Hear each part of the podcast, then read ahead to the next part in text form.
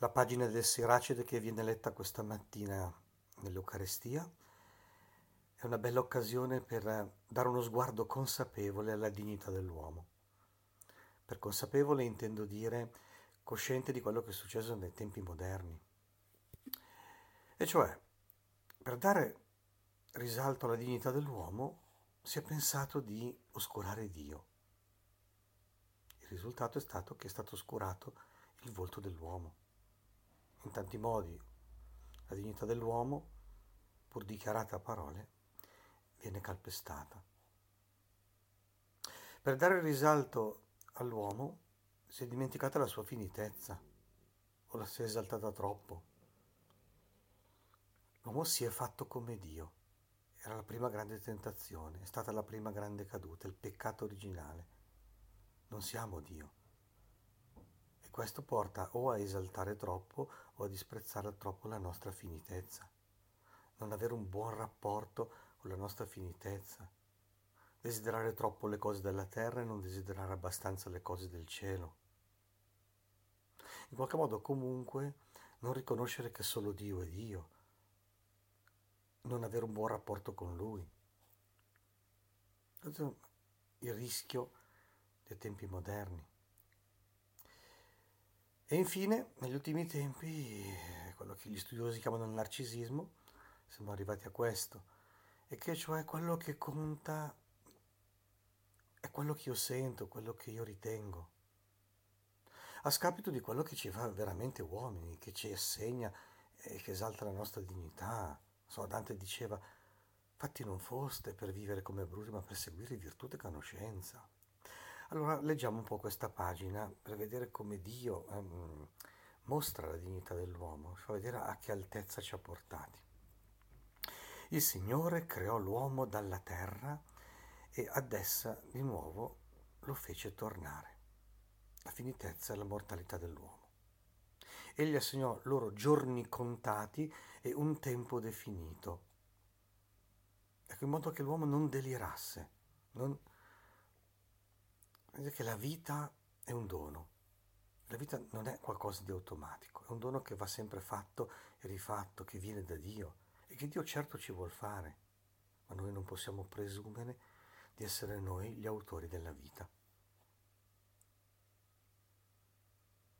Dati questi confini, però, dice, dando loro potere su quanto essa contiene. Dio pone nella creazione l'uomo in una posizione di signoria. Infatti li rivestì di una forza pari alla sua. Vertiginoso questo. Partecipare della sua creatività, eh, la capacità di, per Dio proprio di creare dal niente, per noi di trasformare, di orientare all'amore tutte le cose. Ed è una forza così grande che possiamo anche fare il contrario nella nostra finitezza, disorientare le cose. Le rivestì una forza pari alla sua e a sua immagine li formò. C'è l'aspetto anche affettivo, eh? ci conferisce la sua creatività, la sua forza, ma anche proprio la sua immagine. Eh? Siamo creati conformi a Dio. Pensate come i tempi moderni invece ci fanno pensare che siamo animali ingegnosi, che siamo conformi agli animali. Invece l'uomo non assomiglia all'animale, assomiglia a Dio. In ogni vivente infuse il timore dell'uomo perché dominasse sulle bestie e sugli uccelli, eh, la signoria dell'uomo sul cosmo, che, signoria non vuol dire eh, dispotismo, arbitrio, possibilità di fare del male, di ferire la creazione. Il Papa proprio in questi giorni ha lanciato un, un invito a vivere la Quaresima proprio anche nel senso ecologico, a prendersi cura della casa del mondo. Siracide poi continuò così.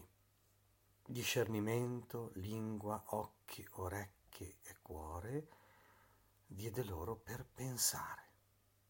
Molto bello, è anche proprio il corpo, eh, con tutte le sue componenti, i suoi organi, eh, non sono semplicemente per la sopravvivenza come negli animali, ma sono per pensare. Ecco. Distintivo dell'uomo è proprio il pensiero, la conoscenza. E prosegue infatti, li riempì di scienza e di intelligenza e mostrò loro sia il bene che il male. Ecco qui si introduce anche il tema della moralità, della virtù, del vizio, della distinzione tra il bene e il male e di tutto quello che poi comporta come cura, eh? la cura del pensiero, la cura dell'agire, l'etica del pensiero, del linguaggio, un'etica dell'agire che oggi è in, in mille modi, modi calpestata. Eh. Il dialogo pubblico è diventato talk show, ciascuno dice la sua semplicemente perché la lingua in bocca spesso.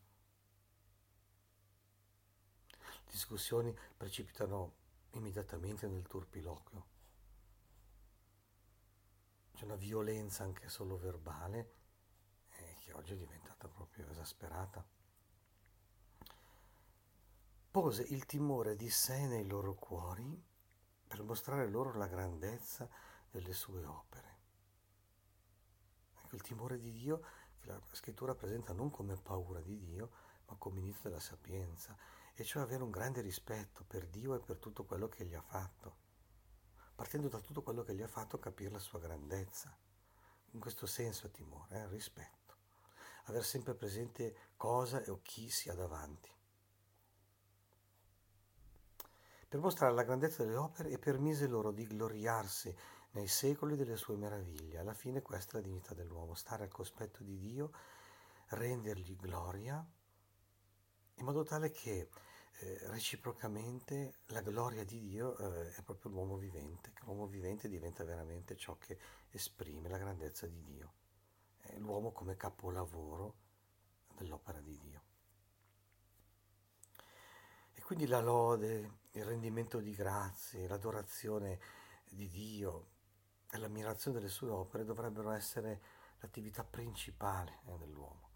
Loderanno il suo santo nome per narrare la grandezza delle sue opere.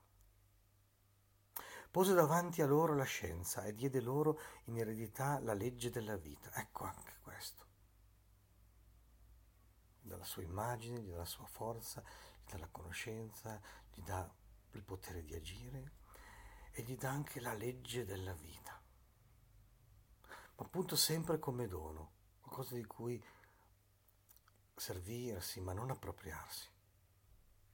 Stabilì con loro un'alleanza eterna e fece loro conoscere i suoi decreti.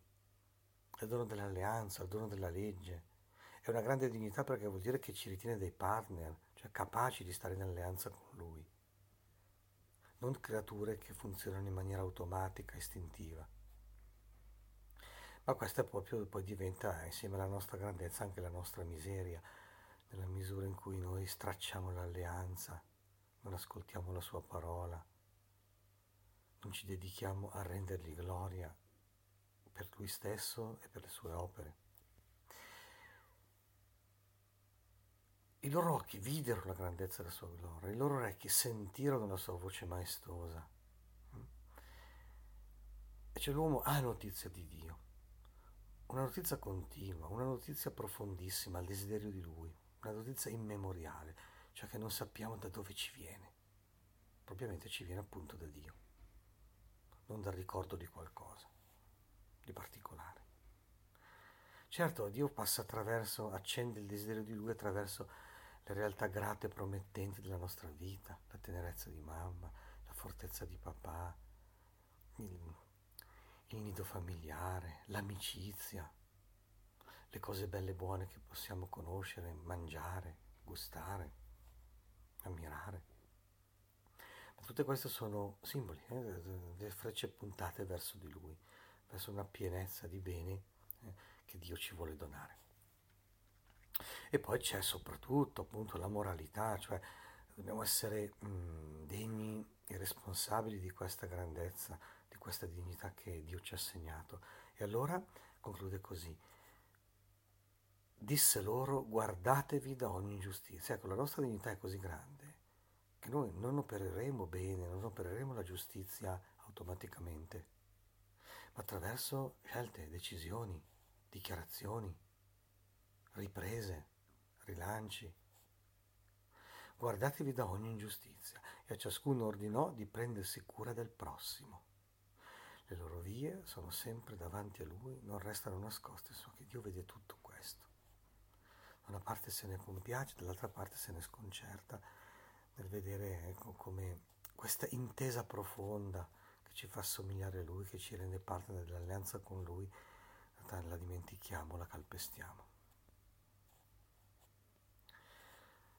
Signore, ricordaci continuamente che il tuo amore è per sempre, che sei un creatore, che sei un padre, che ti aspetti tanto da noi, che ci hai fatti a tua immagine e somiglianza, che ci hai reso tuoi figli, che vuoi che ci trattiamo come fratelli e sorelle. Non permettere che deviamo dai tuoi sentieri.